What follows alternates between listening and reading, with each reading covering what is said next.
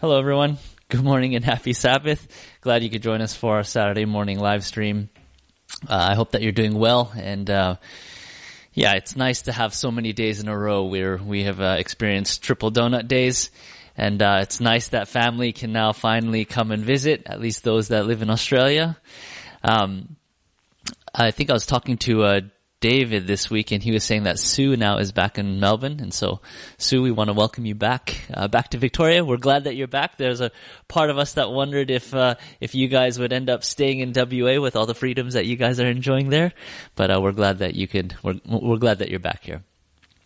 So today we are concluding um, our series entitled uh, "Tale of Three Kings," and um, today we're going to be um, finishing with part four, uh, which is entitled "The Unfairness of Mercy." The unfairness of mercy. And let me just see if I have screen priority here. Great. So we're going to start off by talking about uh, King Saul, and as we've discussed King Saul um, early on in this series.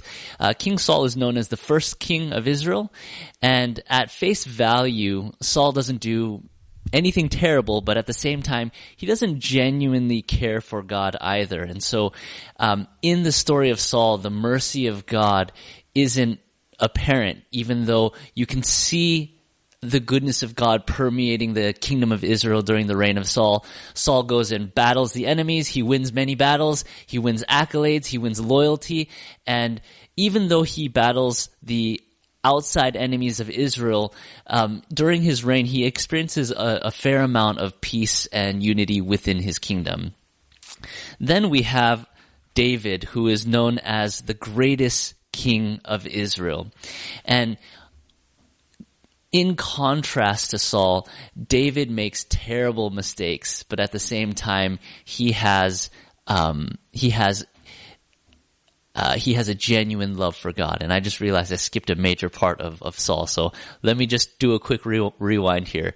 The downfall of Saul was that even though he didn't have a genuine relationship with God and he didn't make terrible mistakes, um, because he doesn't have that relationship with God, he, he, his mistakes tend to consume him, and it leads down to this negative, um, uh, negative spiral. There's this negative spiral effect, and um, and uh, his greatest fears are realized at the end of his life.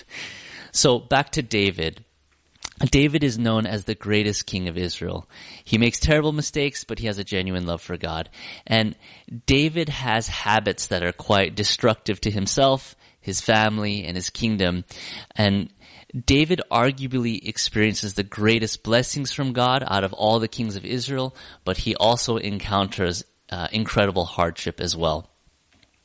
So last week we talked about Ahab and Ahab is known as the worst king of Israel.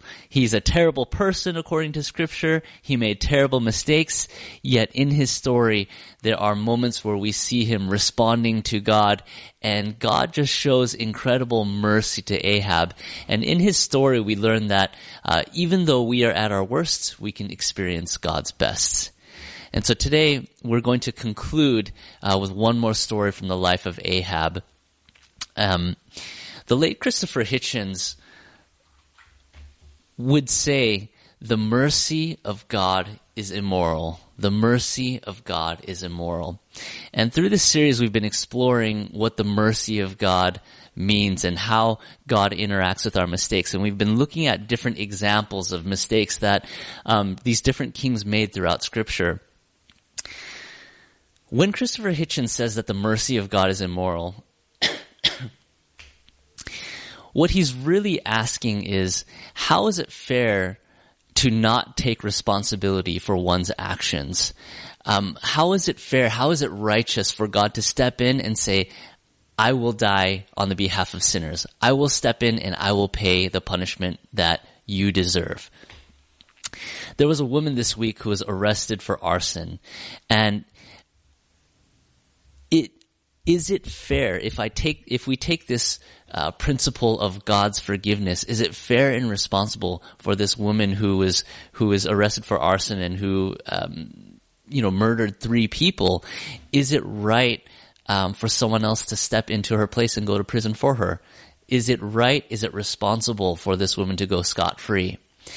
And Hitchens would ask the question, how can you define righteousness with this idea of forgiveness? And therefore, it is immoral.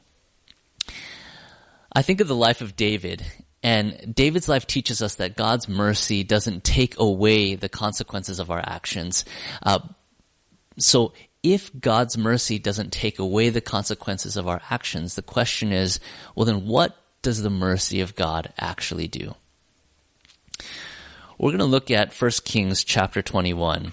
And we're going to be going through this story. And as I've got uh, most of the story here on the text, I'm just going to narrate it for you. Um, and so I'm just going to invite you to read along the text as I as I narrate. So in 1 Kings chapter 21, we find Ahab negotiating a purchase of a vineyard from Naboth the Jezreelite. And Ahab here wants Naboth's vineyard because it's next to his palace. Uh, but Naboth is not interested in selling his land.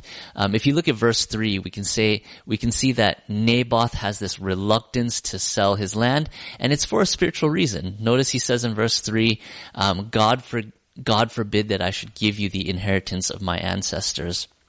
And there's a fair amount of history that goes uh, along with uh, the Israelites and uh, the possession of their land.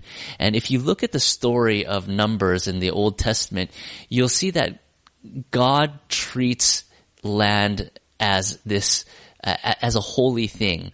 Um, so going to Numbers chapter 25, uh, 26, excuse me, verses 52 to 56.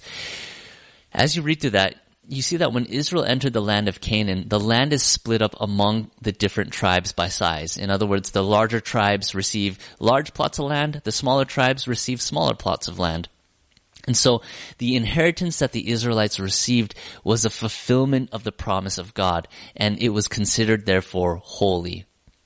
Now, because the land is considered holy, there are all sorts of rules and regulations that kind of surround the ownership of land.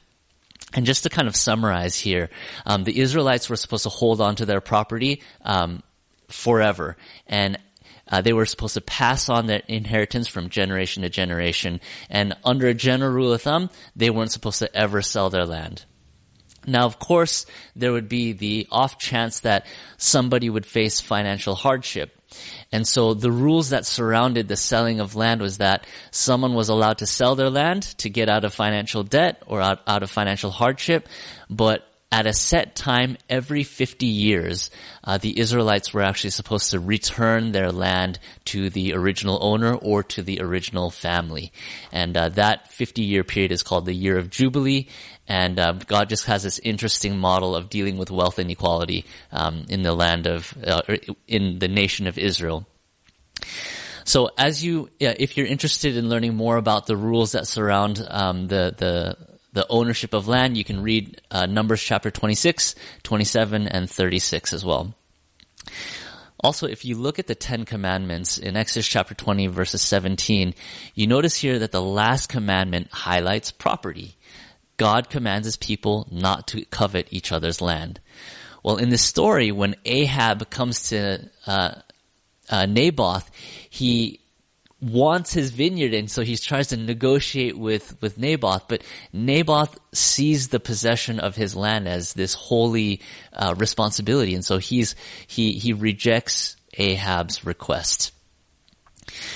Well, if we continue on to verses 4 to 7 in 1 Kings chapter 21, we see here that Ahab goes to his palace and he sulks. He lays in his bed, he refuses to eat, and and poor guy, right? The vineyard is right next to his palace, and so he can't even go out on the porch because seeing the vineyard would constantly remind him of what he doesn't have. And when his wife Jezebel finds out why her husband is in his state of woe, she springs into action and she promises to acquire Naboth's vineyard for Ahab. You know, I thought about calling this sermon Jezebel the caring wife. I mean, she dotes on her husband. She tries to cheer him up. What a nice wife, right? But uh, it didn't quite fit the direction of the sermon. Anyway, if we continue on verses 8 to 10, Jezebel forges a letter on the behalf of Ahab, instructing the elders of Naboth's city to proclaim a fast. And she tells the elders to place Naboth in a distinguished, visible place among the people who are fasting. And in the midst of the time when the people are prioritizing God and His will, um, two false witnesses are to become deeply convicted and place a charge on Naboth for cursing God and the king. And this ends up resulting in the stoning of Naboth. And if you look at uh, verse 10, it describes uh, the two uh, false witnesses as two scoundrels um, who are opposite of uh, who who sit opposite of Naboth. And it's kind of interesting if these if these two false witnesses are called scoundrels, then what would you know? It's interesting that it, they call the, the author calls the witnesses scoundrels, but then kind of leaves Jezebel at the name Jezebel. So what happens in the story is that Naboth ends up being stoned. And it's at this time that God instructs Elijah the prophet to um, pronounce judgment on Ahab and Jezebel. And so Elijah travels to the city. He um, confronts King Ahab and he says, God knows exactly what you have done.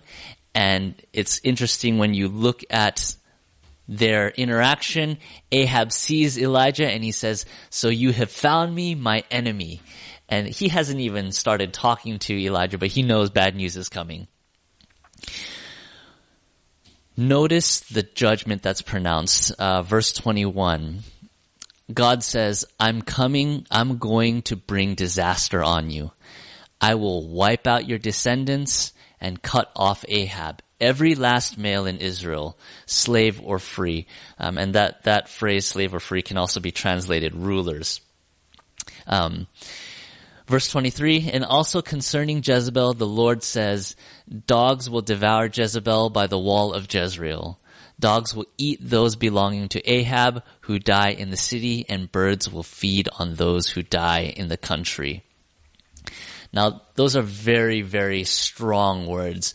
God wants to communicate very clearly to Ahab, I see exactly what you've done. I see the intent. I see the wickedness and you are going to be judged accordingly. Now, thinking back to the story of Saul, when God judges Saul, Saul never repents. He just kind of plays the blame game and moves on. And because Saul takes this approach, um, his mistakes tend to pile up. In contrast, in the life of, or in the story of David, God pronounces judgment on David, and David draws closer to God. He recognizes his fault, and he repents. And as a result, God then restores David. Uh, he restores the kingdom to David, uh, even though David um, experiences a lot of consequences from his mistakes. But with Ahab, Ahab fits into a third category he is evil. He does great wrong. But if you look at this next verse in verse 28, uh, 27 and 28, when Ahab heard these words, he tore his clothes, put sackcloth and fasted, and he lay in sackcloth and went around meekly. So Ahab hears this judge, uh, Ahab hears this judgment, and as a result, he mourns. And if we read in verses 28 and 29, God shows mercy to Ahab. But when you look at the mercy that God shows, it's partial mercy. Uh, if you look at verse 29, notice uh, God God talks to Elijah and says, "Have you noticed how Ahab has humbled himself before me? Uh, because he has humbled himself, I will not bring this disaster in his day, but I will bring it to the uh, bring it to his house in the days of his son." So in other words, Ahab, you're not going to suffer the consequences, but your children will. And I'm not sure if that would give him cause to kind of think, whew, dodged a bullet there. But, um, yeah, you see this partial mercy being shown to Ahab. Now, when I think of mercy and forgiveness, um, what I want God's mercy to do is to wipe wipe away all the bad that I think will happen and forgive all the bad that I've done and I'm just, everything's gonna be okay. And all the good that I want to happen, God is gonna make happen. And so that's generally how I kind of view forgiveness. I view it as a restoration or complete restoration. But in the story of Ahab, what we see is this partial forgiveness. And I think that God gives partial mercy because Ahab gives partial repentance. And what I mean by that is, if you look at the story, Ahab doesn't take the land that he has stolen and return it back to Naboth's family. Like there's no record of that. Uh, there's no record of Ahab then after mourning uh, becoming this good righteous king and turning away from his e- evil ways. Um, you kind of as you continue reading the story of Ahab, uh, you see him um, continuing on in his in in his he's just not a wise person and that that doesn't stop. And so, because his repentance is partial, God's mercy is also partial. And so what I want to do here is just kind of highlight three lessons that I learned from the life of Ahab. Uh, three lessons that really have to do with mercy. The first one, uh, the first lesson is that God looks for any excuse to give mercy. Uh, when I look at the life of Ahab and how he responds to judgment, I think, yeah, of course you're sorry because you're going to get punished and you're going to lose everything that you hold dear. So of course you're going to be sorry. But why is that good enough? And I picture God in heaven looking at Ahab thinking, ah, oh, he feels sorrow. So let me try and make things a little bit easier. And it's almost as if God is trying to communicate to Ahab he, he's trying to show Ahab who he is. Like he's trying to draw Ahab to himself. And unfortunately, this never really happens fully. But yeah, in this story, it shows that God is just looking for any excuse to be kind. The second lesson that I take from this story is that uh, when God does give mercy, uh, God's mercy is not a get out of jail free card. Uh, in other words, um, there are degrees of mercy, and God is appropriately fair um, with the mercy that He gives. The third observation or the third lesson that I take away from this story is a bit of a challenging idea to wrestle with. Um, but when I look at the story, it highlights that the injustice of man makes it difficult to understand the mercy of God. The injustice of humanity makes it difficult to understand the mercy of God.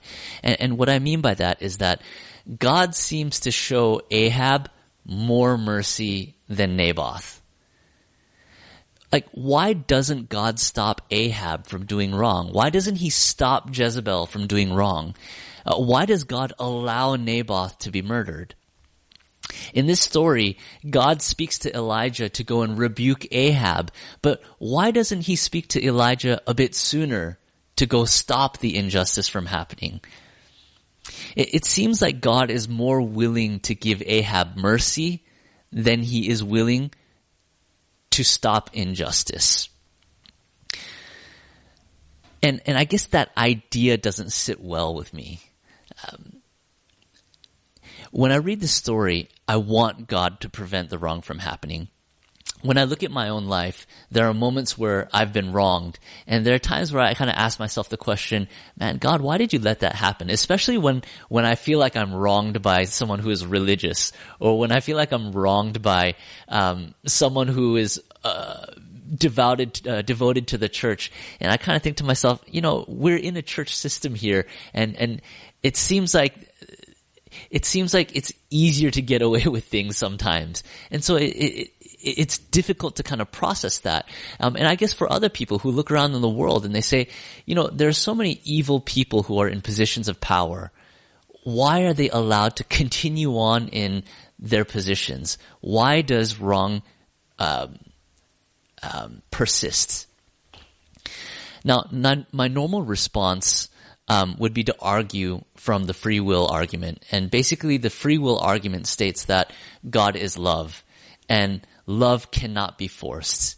So the moment you stop people from being able to make mistakes um, is the moment that you take away free will.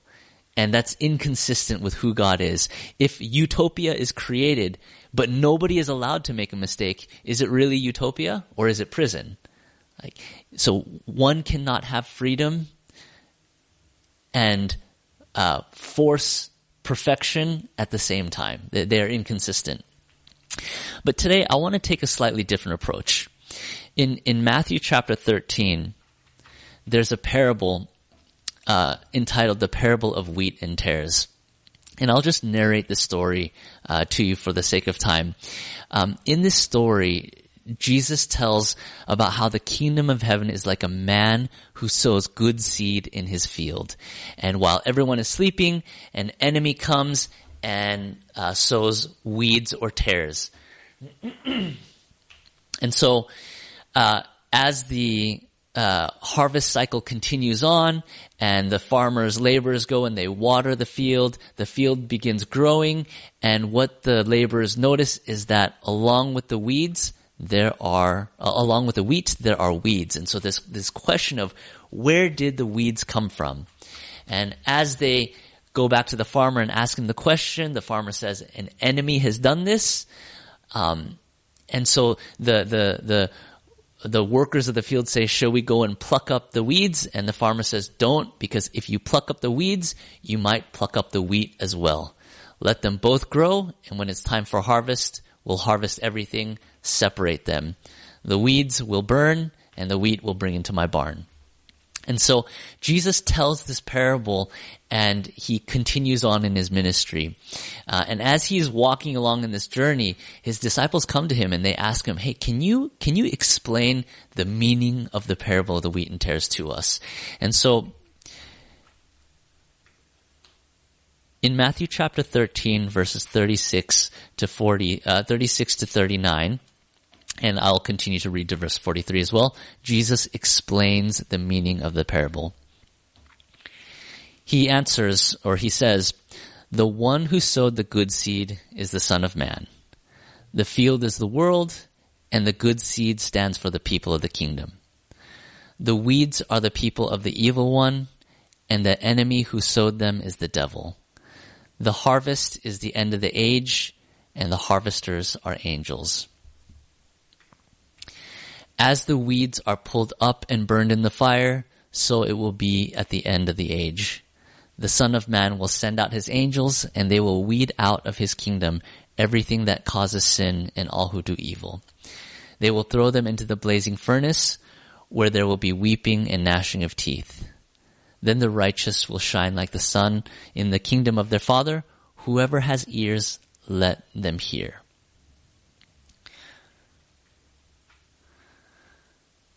So in the story,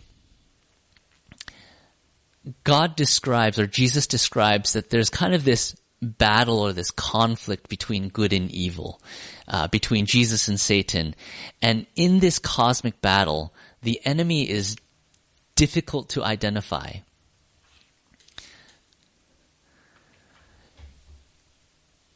The wheat and the tares, they look so closely alike. And because evil is difficult to identify, God allows it to persist. Um, I don't know if you've looked at uh, a picture of a fully grown wheat and a fully grown weed. And, um, you know, when I looked at this picture, to be honest, I didn't know which was which. And, um, for those of you who may be in the same boat as me, uh, the one on the left is wheat, the one on the right is a weed. And notice they look very, very similar.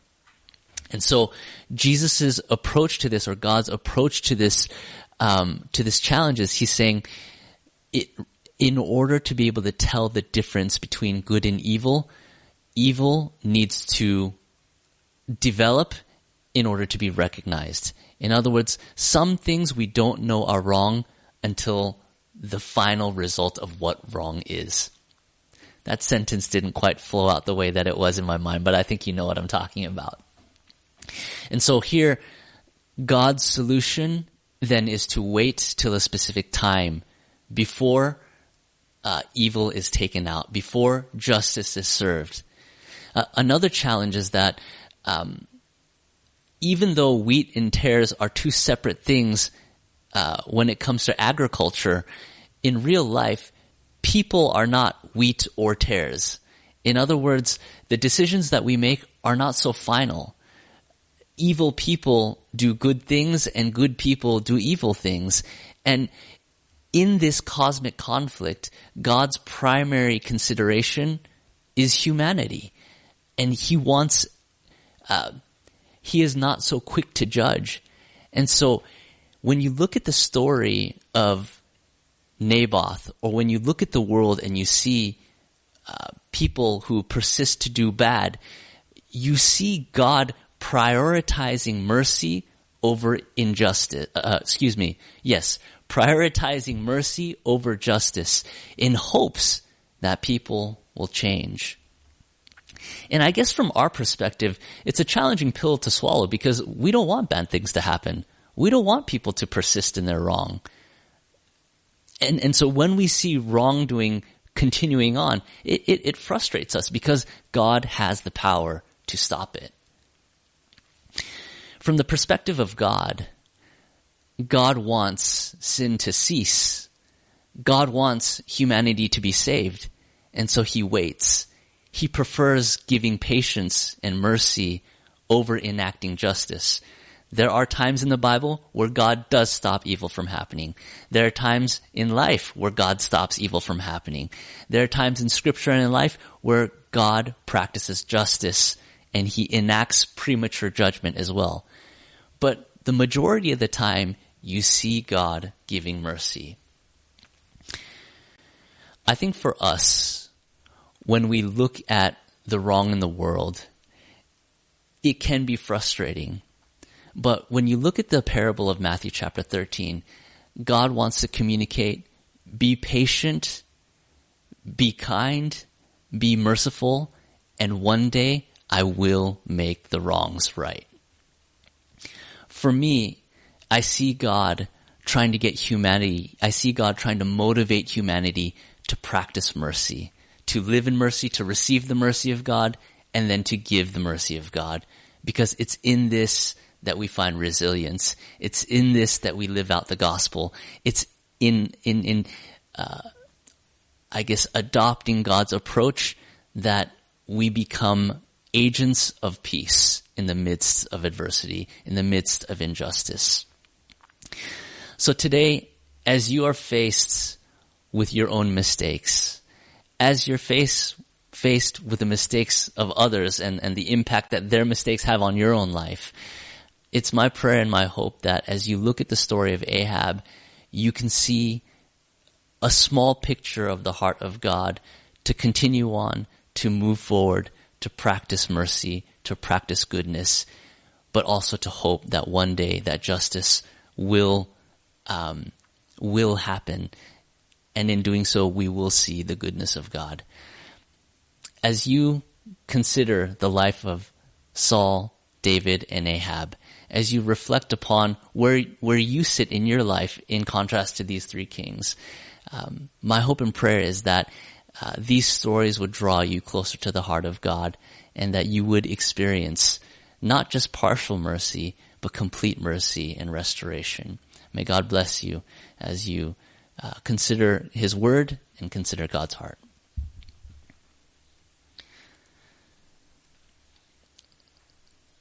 Would you join me for prayer as we finish for today?